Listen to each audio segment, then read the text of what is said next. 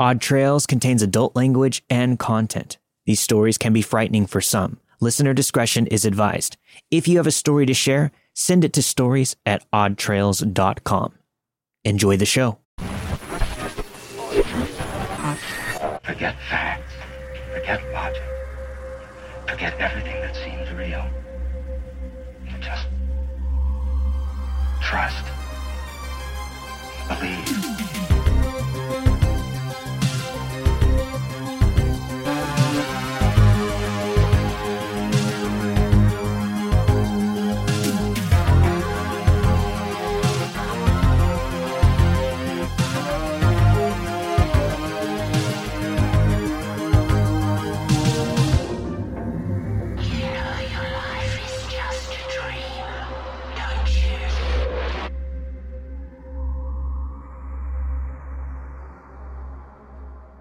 My great grandpa took his own life by asphyxiation in 2009. I was seven years old at the time, and my parents didn't tell me that he had died back then.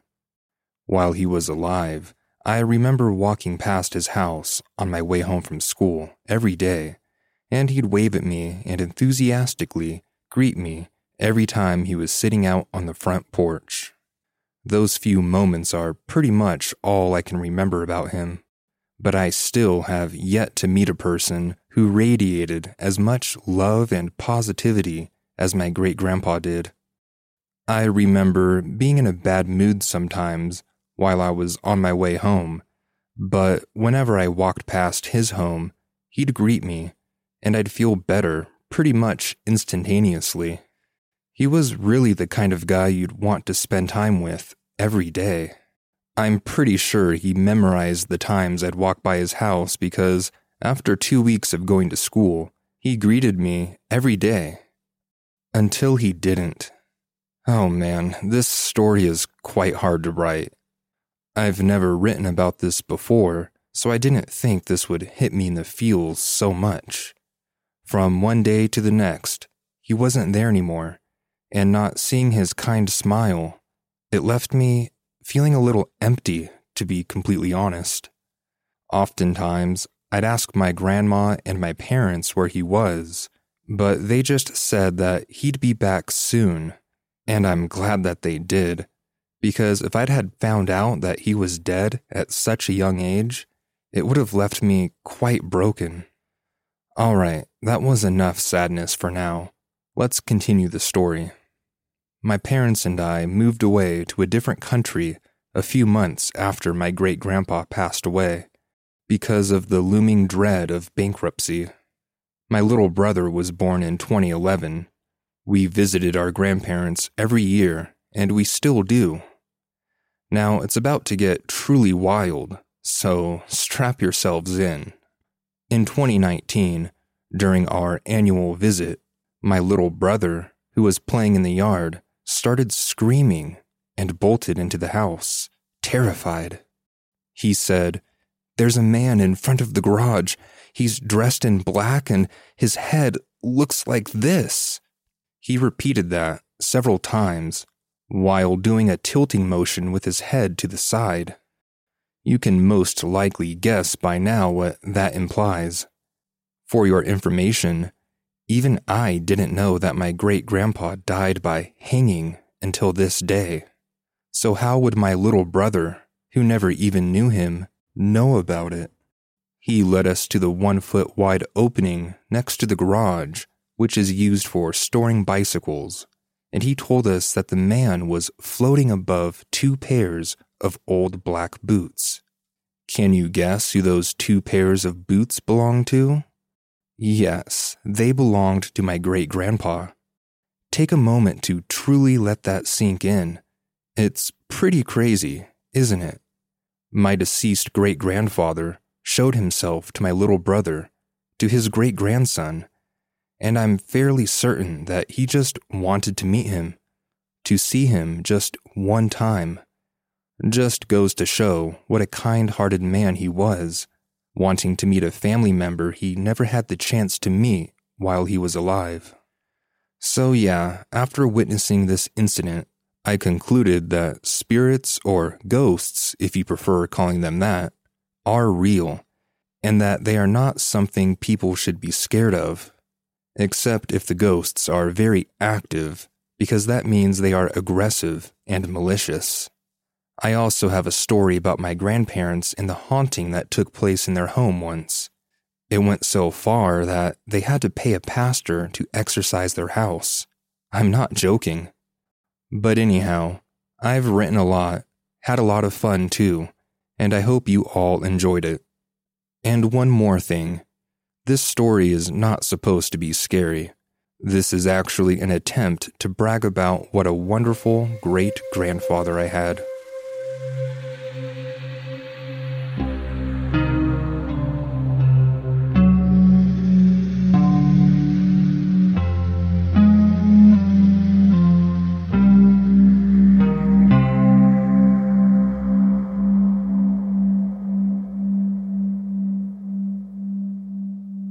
So I don't really know how to explain this or even if it fits or even what actually happened, if I'm being honest.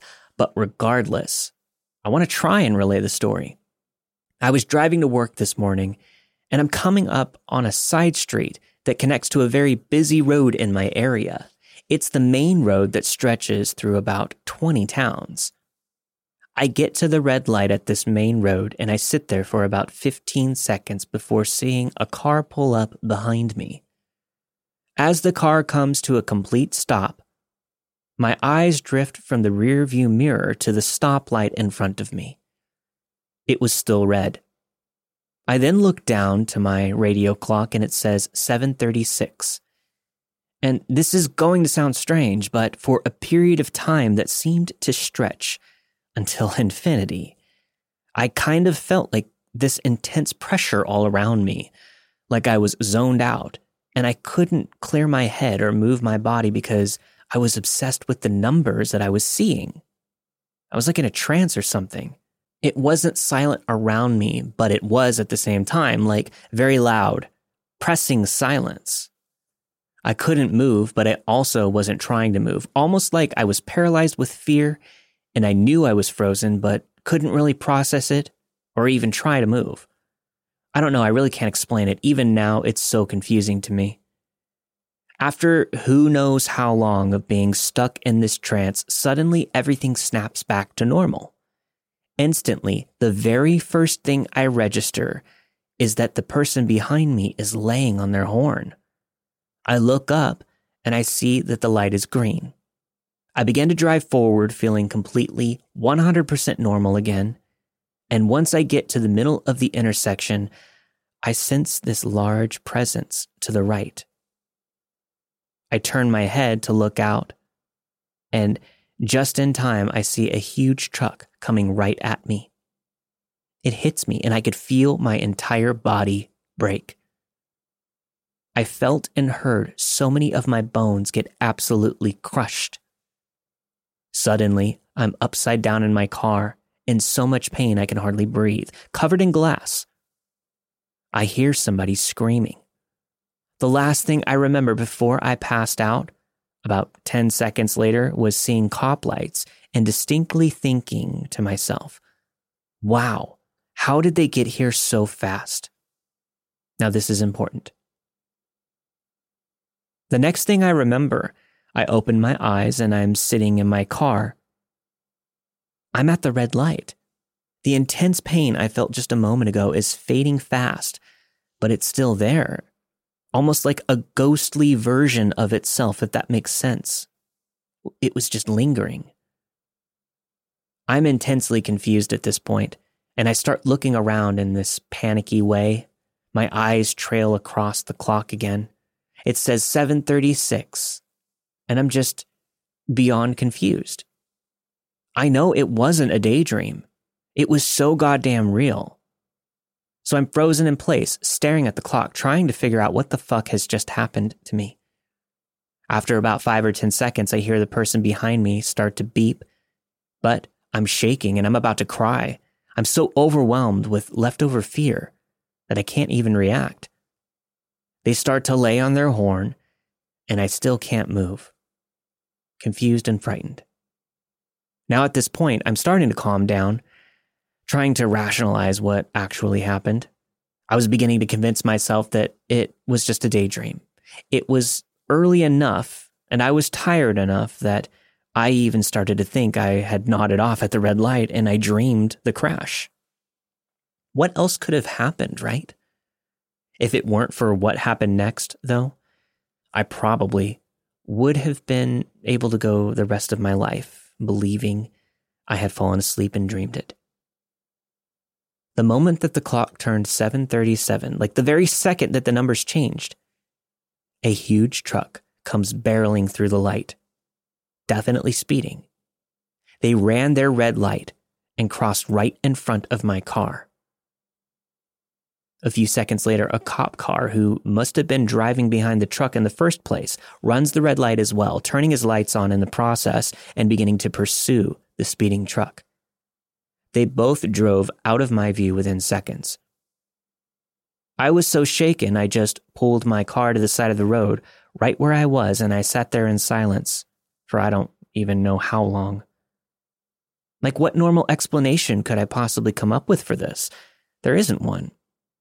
I hadn't seen the truck or the cop before they ran the red light in front of me, so how did the dream crash I had include those very specific and very real details? The entire area I live in is covered in trees, so it's not like I can see very far down the road in either direction. I know for a fact I did not see the truck or the cop car before I experienced said crash. I'm still so shaken. How do I rationalize this experience to myself? I feel disillusioned by something, but I don't even know what. I feel like I'm going crazy. I needed to share this with people who won't automatically dismiss this as some kind of hallucination or dream.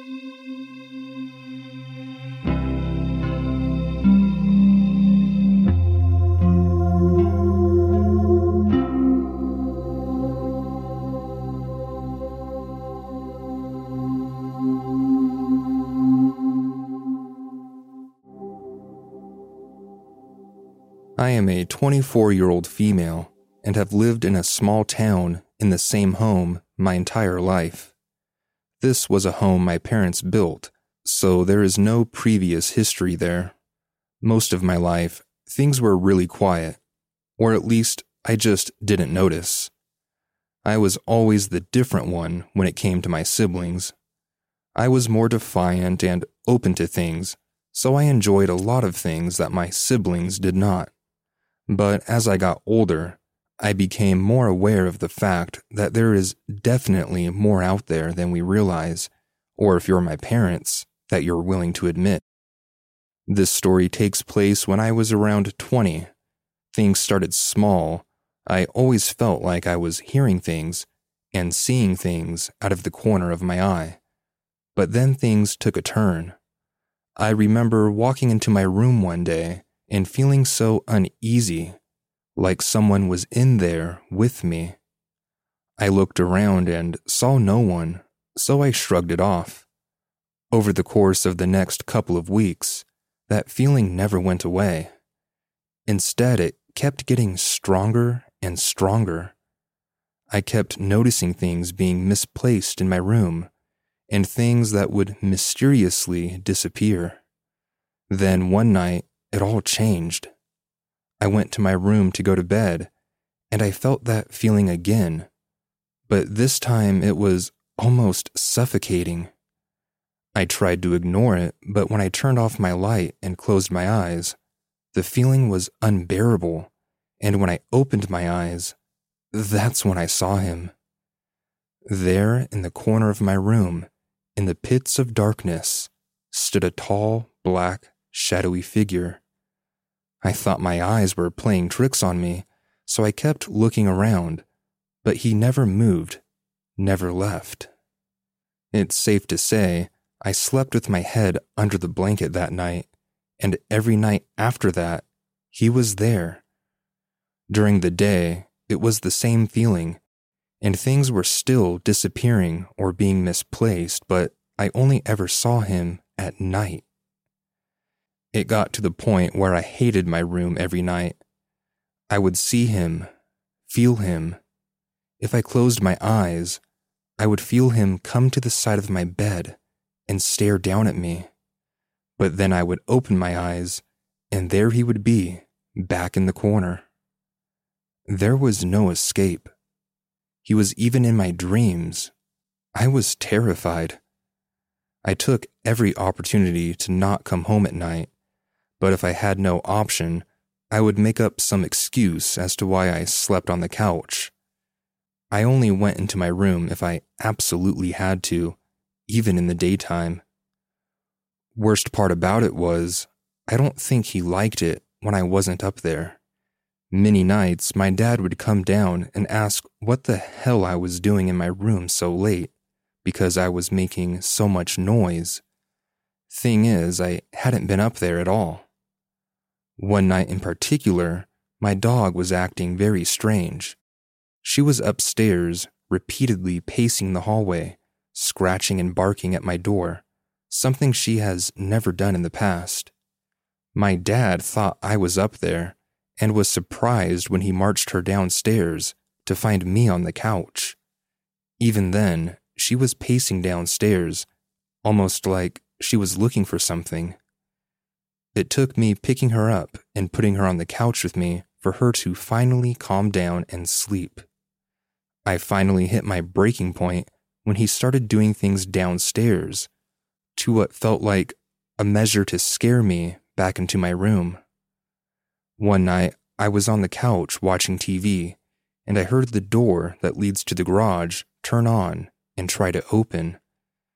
I was so overcome with fear, I ran upstairs to grab my dad, sure of the fact that someone was trying to break in. Within seconds, my dad grabbed his firearm and was outside walking the perimeter of the house, but no one was in sight and there were no signs that someone was trying to break in at all. He thought I was crazy or just hearing things, but I know exactly what I heard. For six months this went on, and I told no one. My family doesn't believe in this stuff, so I wasn't even going to go down that road. And I was scared that people would think I was crazy, so I stayed quiet. But the whole time, I was on edge. I couldn't sleep anymore, and I just had enough. I had a friend who had recently opened up about her belief in the paranormal. We were hanging out one night, and we made plans for me to stay the night at her house, but we had to come by my house so I could grab some clothes. But when I got up to my room and felt that oh so familiar feeling, I knew it was time for me to do something about it but I wanted to see if I was actually crazy, or if she could feel it too. So I made some excuse for her to come up there, and when she did, it confirmed everything. She took two steps in my room and was like, Whoa. I asked her what was up, and she explained that it felt so heavy in my room, and she did not like it at all. She asked me if I felt it too, to which I replied yes. It shook her so much that she had to go downstairs and wait for me. When I finished up, I explained to her what had been happening the past six months, and she was astonished, but she believed me. We thought it would be best to get out of there so we could talk about it more openly. So, back at her house, we stayed up all night researching what this could be and how exactly to get rid of it. We looked for hours, but with no clear answer. Thankfully, it never physically harmed or touched me, but I think that was due to the fact that I never interacted with it or provoked it. If I had, who knows how bad it would have got. All we did know was that it was very clear that whatever this was, was preying on my fear. So we decided to start from square one. One day when no one was home, I went up to my room and lit some incense my mom had and started to talk to it. I thanked it for never harming me, but I told it that this was my home and it had no place here and it was no longer welcome, and I demanded that it leave. After that, I recited a prayer that we found, and I left the incense burning in there for a while. There was still a lot of fear, but after a couple of days, I noticed that my room completely changed. It felt so much lighter and was so bright. With everything else happening, I never noticed how dark this energy made my room look. I felt like I could finally breathe again. After this experience, I didn't want to take any chances, so I washed all of my clothes and got rid of all the furniture in my room and replaced it, even went as far as getting a new mattress. I also rearranged everything and repainted my walls. But this experience changed me, even four years later. I don't spend much time in my room, and I still find myself sleeping on the couch. Now my room has become a dumping ground and not a place for rest. Still to this day, I have no idea what was haunting me all those months, or how it got there, but I pray every day that it doesn't come back.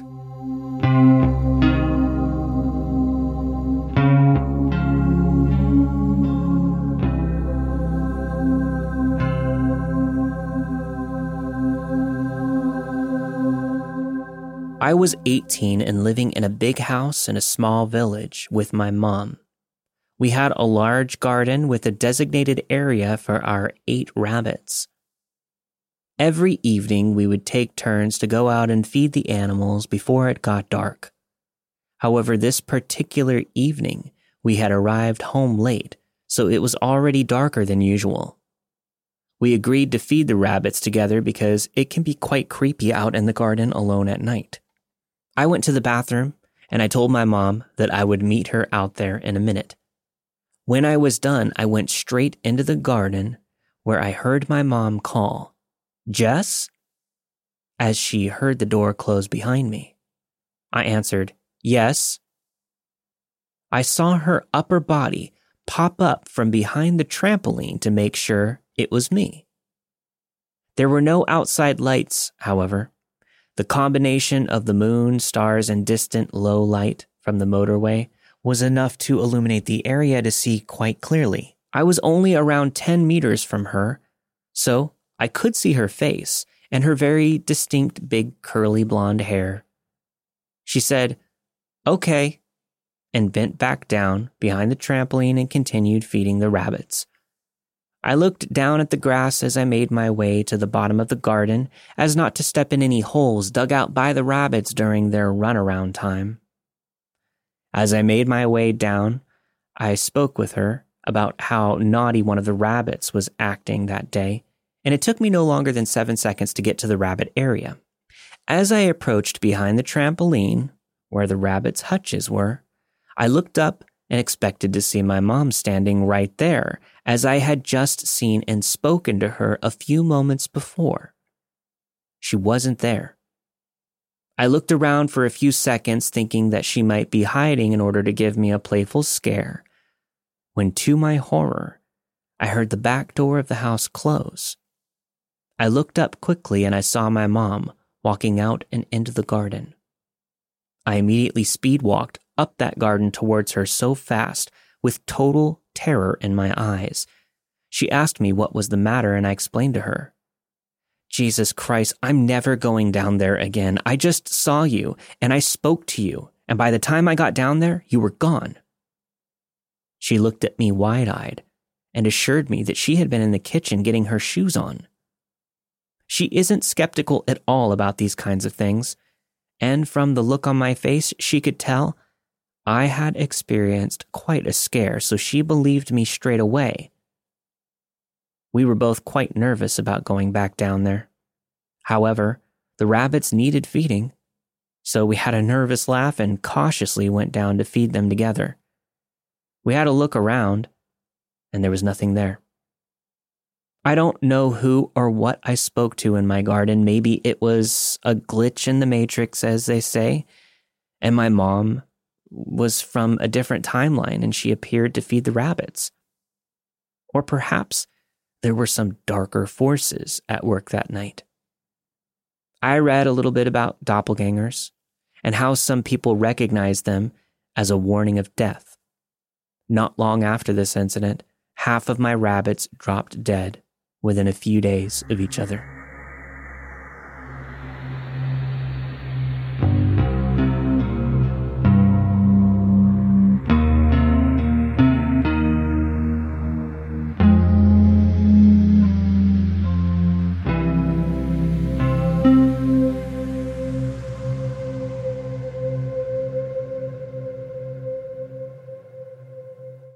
So basically, when I was a kid, about nine years old, I remember a pretty horrible phase in my life where I would see shadow people everywhere.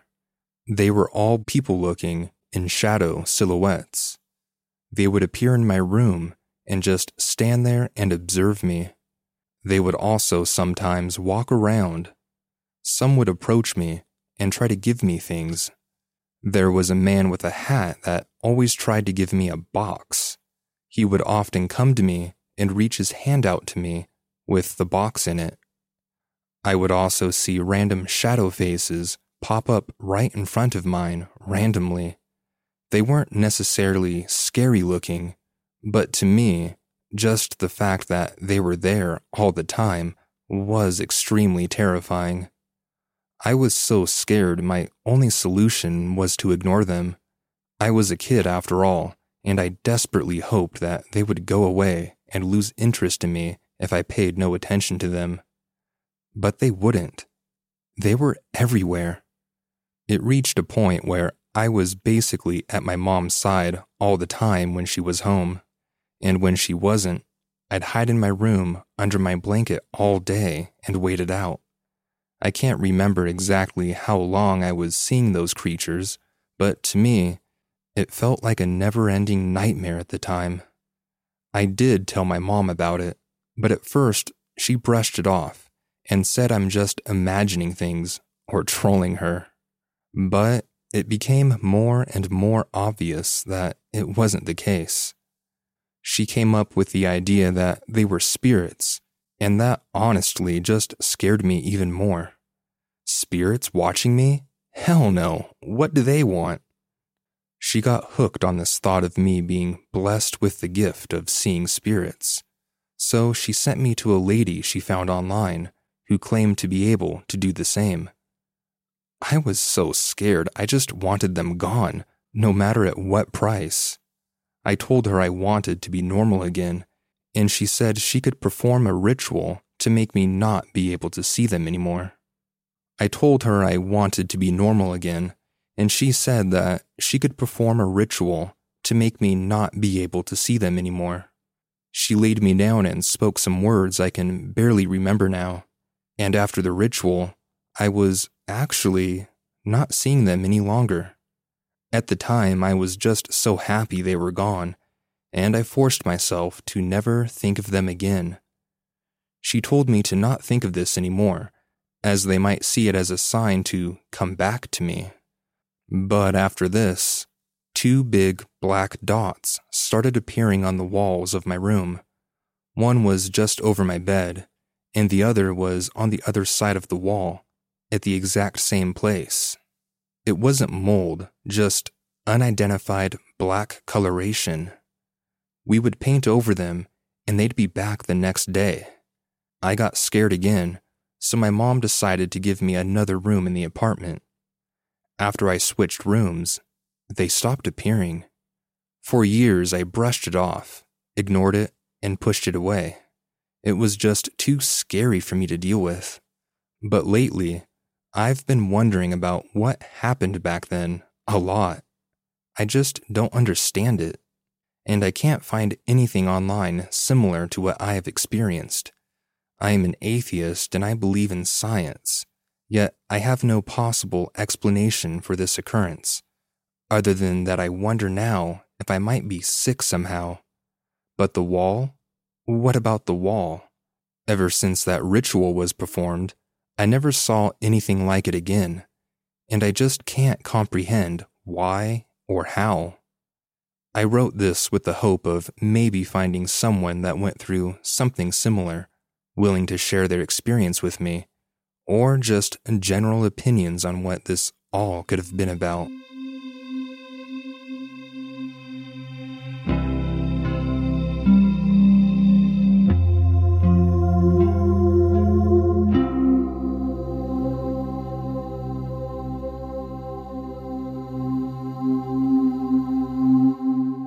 This happened to me almost 10 years ago in 2013.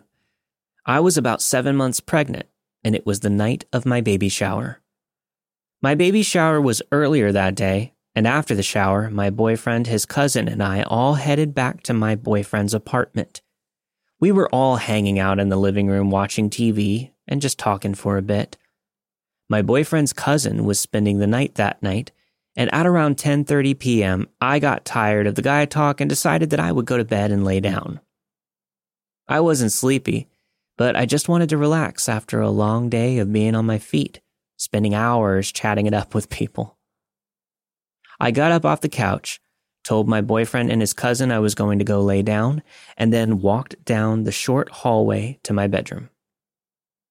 I changed my clothes, turned off the lights, and laid my head down right side facing the window with my back to the bedroom door. I was like that for a few minutes, but then I rolled over on my left side in an effort to find a comfortable position. My eyes were open wide as I turned over. When I settled onto my left side, I saw what appeared to be the shadow of a tall, thin man standing over me and watching me as I lay there in bed. I was caught off guard, but I wasn't afraid or freaked out at first because the shadow looked so real, like I could reach out and touch a person standing in front of me. So I just lay there for a few more moments, staring at this figure and just thinking to myself, I knew this wasn't anyone currently in my apartment because my boyfriend is tall and he's not thin. This person standing in front of me wasn't my cousin. My cousin's short. Also, my bedroom door is closed, and I didn't hear anybody open it at any point. After I blinked a few moments later, the figure had disappeared. I was definitely freaked out at this point, and I got out of bed, opened my bedroom door, and headed toward the living room with a freaked out look on my face, but I didn't say a word. I walked down the short hallway and stood in the kitchen, which connects to the living room. My boyfriend and his cousin were sitting on the couch when they looked over at me. Seeing my face, my boyfriend's cousin immediately asked, Are you okay? You saw something, didn't you? Now, this is what freaked me out. Two reasons. One, without me even saying anything, he knew that I saw something, which means that he saw it too, and I wasn't going crazy. And secondly, he has a very long history of seeing supernatural things. You see, my boyfriend and his family are Dominican, and it is common in their culture to channel spirits and practice Santeria. My boyfriend's mom used to channel spirits, and his aunt still does. She has done it for some decades now. So, growing up, his cousin witnessed supernatural things quite frequently. So I answered, Yeah. How did you know? He replied, Because I saw it too. My mouth dropped. But wanting to make sure that he saw what I saw, I asked, What did you see? A tall, shadowy man walked toward your bedroom. I was really freaked out at that point and refused to go back into that room alone, so I went to sit with them on the couch until my boyfriend was ready for bed a little later on. We all told our families what happened the next day, and a couple of days after that, my boyfriend's aunt came over to the apartment to check it out.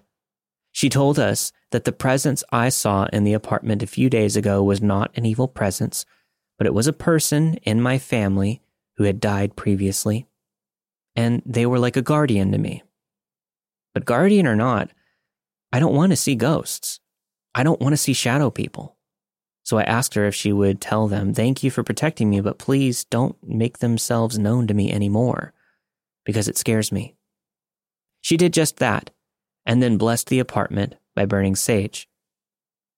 It's been nine years and I haven't had another run in with my guardian angel again, but I do hope they're still at least watching over me and my nine year old son.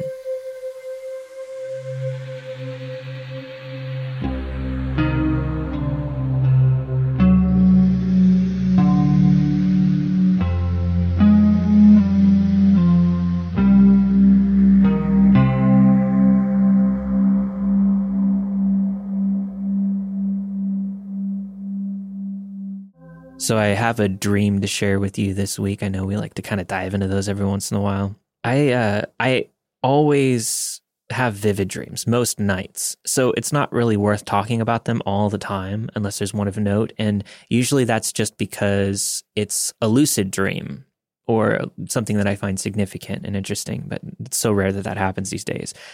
I did have a lucid dream and it was one of the shortest lucid dreams of my life, but the reason it was weird, and I don't know if this is the case for everyone else out there or for you. My wife is never in my dreams, ever. Hmm. I don't know why that is. She's just never there. And when she, when she does pop into my head when I think about her, she's never there physically, but I'll think about her in a dream. It'll wake me up. I'll be like, "Oh my god, I have a wife. Where's she at? Is she okay?" And then I'll wake up. But she's never in my dream. I always realize that I have a wife and then I wake up. Like your actual wife or your dream wife? Because I've had plenty of those. My actual wife. Oh, I see what you're saying. Yeah, yeah. Actually, I don't really dream about people that are super close to me. It's always like distant Yeah, relatives or long lost friends. Mm-hmm. It's really weird how that's how they enter my subconscious. People who I don't even really think about day to day, but they creep into my dreams somehow. And it makes me wonder, like, should I reach back out to this person, see how they're doing? I think so. I I don't know. I don't know what to make of it. Maybe, yeah. I have before and it and it turned out for the better. So perhaps. Perhaps. Anyway, this one was weird because she was in the dream and that's what triggered the lucid dream. So I wake up in my dream, I'm waking up on the floor and I'm like, why am I sleeping on the floor? And I'm on like this blow up mattress in this old, gross looking apartment. And I'm like, this isn't my life. This isn't where I sleep. This isn't where I live. What's going on? And I sit up and my wife's there. She's standing up. She's like fully dressed and everything. And I'm like, this is a dream, right? Because this isn't my life. Our life is different. I felt that glitch in the Matrix feeling that we hear in a lot of these stories. Mm-hmm. And it would, I thought about those stories, even in the dream. I thought about those stories. I was like, oh my God, it's happening to me. And I said, this isn't my life. This is a dream. And she goes, no, it's not. It's not a dream. And I said, no, really, this is a dream. And she goes, no, it's not. And I repeated to her again. And she, and finally she admitted her, her dream character of my wife, she admitted, okay, fine. And as soon as she said that, for some reason, I freaked the fuck out. I knew that it wasn't my wife and I knew that it was something evil or something bad, like trying to trap me in the dream, Yeah, that's a deception trying right there. to trick me into being in the dream that it wasn't a dream. hmm And I have noticed in past lucid dreams, dream characters try to do that. They try to trick me into thinking that it's not a dream and they want to keep me there. Almost like some kind of Nightmare on Elm Street type thing. And that be, that scared me so bad that I did this rolling technique that I kind of do when I practice out of body stuff where you can kind of like roll out of your body or roll back into your body. I did that and that woke me up immediately. And I, I woke my wife up and told her about it. And that it's just weird to me because that was the first time I ever saw my wife in a dream that I can remember so vividly, at least. And it happened to be a lucid dream, and she happened to be a character trying to trick me into staying in my dream. I don't know what it all means. Yeah, I don't know what to make of that. I know from my first lucid dream, I was walking around a mall in my hometown, which I don't live near anymore, and I saw my mother, and then I asked her straight up, Is this a dream? And then her face lights up and she goes, Yes. That's when all of a sudden this electric energy starts pulsating all around me and it becomes more real than real. You know that feeling when the lucid dreams are more real than reality? It's it's crazy. I know exactly what you're talking crazy. about. I think you've told me this story before. I don't know if it's on the podcast or in person. I have. but It may have been over the podcast, but either way. it's relevant now. Mhm. And yes, I 100% know what you're talking about. And this is probably a story that I've told on the podcast before too, but just a quick summary. I had one of those lucid dreams where I felt like I was wading through water as I was walking. Everything felt so vivid that I could feel the atmosphere. I could feel and see everything like I was on some heightened drug state. Um, Yeah, Mhm. everything felt more real than ever before. I actually had a nightmare last night. Not a lucid nightmare. Man, can you imagine those? I have had them. but I was in this like spherical maze vortex type of thing. Think of like a really, really small globe. And it was like a grid format. And I knew I had to escape it. But each step I took brought me farther and farther away from the entrance, I guess, or the exit for that matter. Sure. And I knew that I had to make the right sequence of my steps in order to escape it. And it got to the point where I just felt trapped. And I told myself, all right, I'm just going to die here. I don't care. I'm done. This is too taxing on my mental state.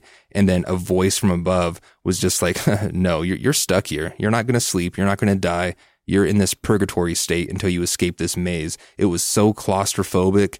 It, oh man, I, I'm freaking out just thinking about it, honestly, but that's kind of how I imagine solitary confinement would be for some people without any sort of entertainment, any sort of interaction, just knowing you're stuck there forever. It was just really scary. I don't know how else to explain it. Hopefully that comes off as scary to you, but it was frightening. That's very scary to me, and it, it is somewhat connected to what I was saying, where the the character or whatever in the dream was trying to keep you there, trapped there.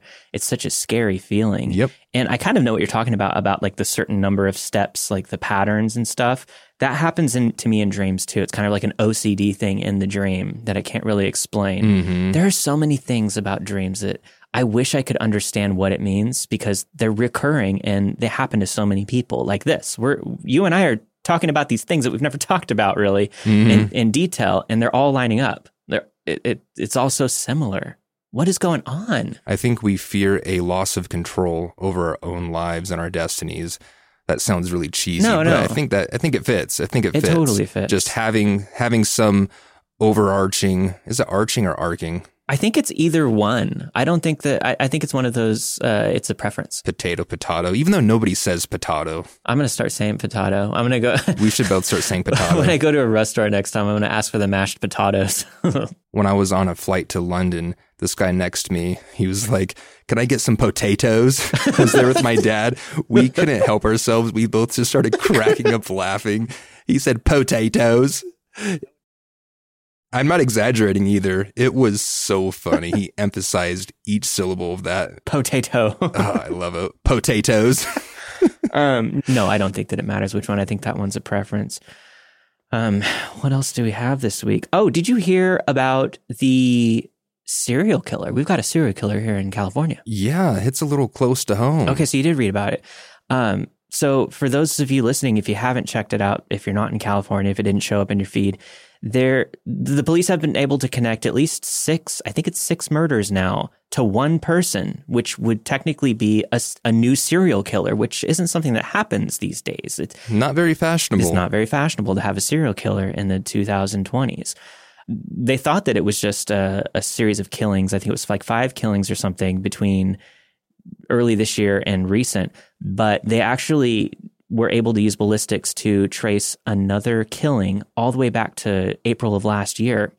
And it's always the same. It's the person will be out late at night by themselves, Hmm. no robbery, nothing else besides a shooting. Like he just kills them. And that's it. That is strange. There's like no motive for No. that other than wanting to kill. Like with other serial killers, there's always some weird story, something they do some weird stuff. They have an MO, they have uh, some weird obsession, a preference of some yeah, sort. Yeah, but there, there's no preference at all. It's just, he just is just shooting people and disappearing. yeah, There is some footage of like a figure with like a hood on, on an all dark yeah, the clothing. person of interest. yeah, a person of interest, like in footage, like walking Mhm. away from one of the crimes, I guess.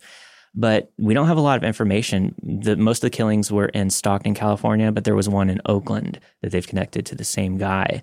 Um, I really hope we catch this guy because uh, obviously I don't want people to die, but it is interesting in, in, a macabre way the fact that somebody's out there killing people with no real motive. I think that makes it scarier because you don't know if you're on their hit list or exactly. not. Exactly. You could just be out late at night and doesn't matter who you are, what you look like, what you've done. They're just coming for you. That's terrifying. I, I, I don't even want to think about it. I mean, I'm, I'm, I'm a couple hours away from this area, but just the thought that he's spanning outside of Stockton, going to Oakland, like, is this, what's going on with this guy? Yeah, I don't care who you are, where you're from, what you did. Yeah. And you know, it, it's it's interesting. Backstreet Boys. oh,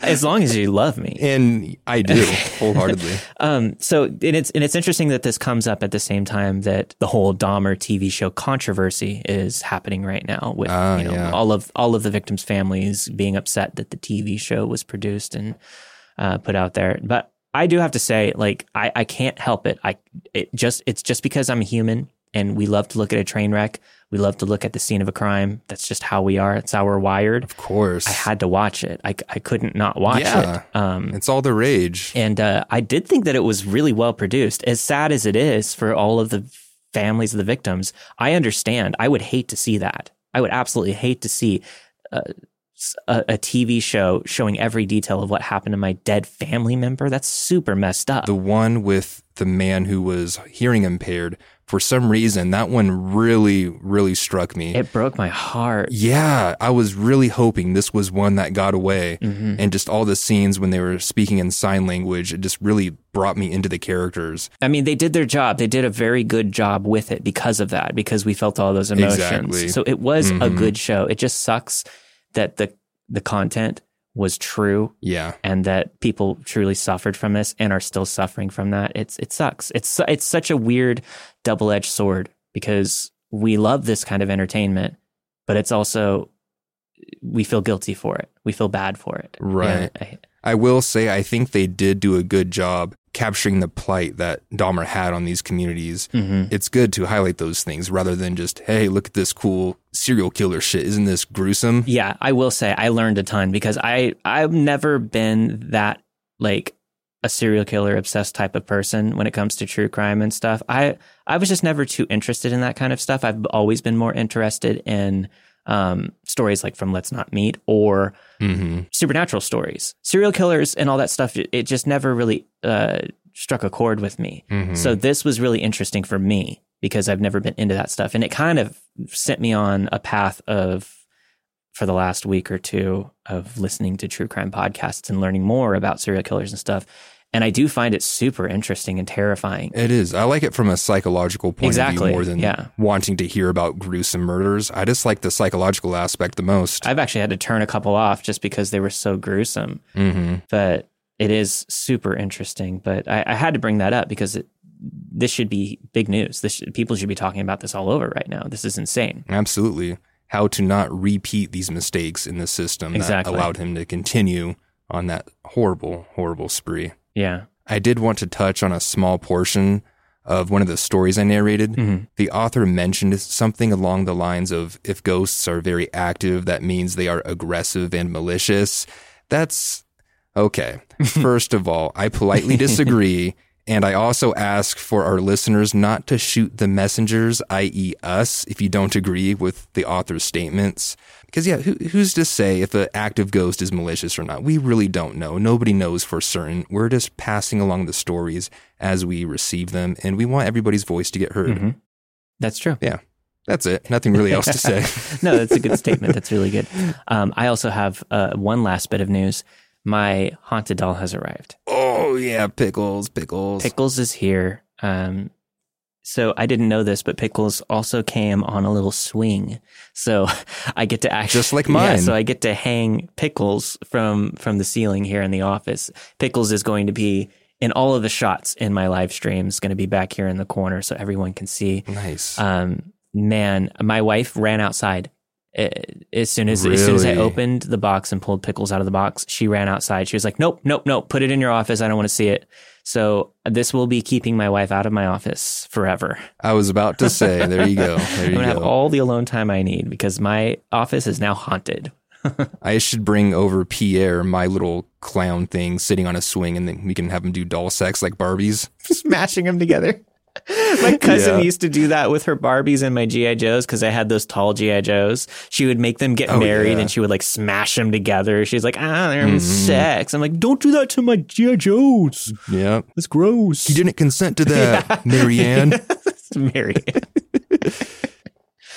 Also, also, some of you may have seen on Instagram, I sent out that batch of stickers I promised. Mhm. It was quite a bit more than 10. I think I counted like 30, 40. I really don't know. I posted one picture, then had another handful after that. But if you didn't get one, it's okay. I'm setting up a Google form. Gonna post that on our Instagram and maybe in the show notes too and you can just order one. Just PayPal us whatever the total is. I think it's going to be about two dollars a sticker. Hell yeah! And that's just so we can break even. We're not making Yeah. any profit off of this. I don't mind spending my time writing these out and sending them in the mail. Just don't want to lose money over it. You know what I'm saying? So thank you all for your interest and stay tuned if you want your sticker. Hell yeah! I love that for you, and I love that for them. Same, same. Sent with care, sealed with a kiss. Thanks everybody for listening. This week you have heard an emotional ghost story by Doom. Experienced a car crash this morning that didn't actually happen by Alex saying that. He watches me sleep by Impossible Chance 104. Who or what did I speak to in my garden by Miss Princess Pig?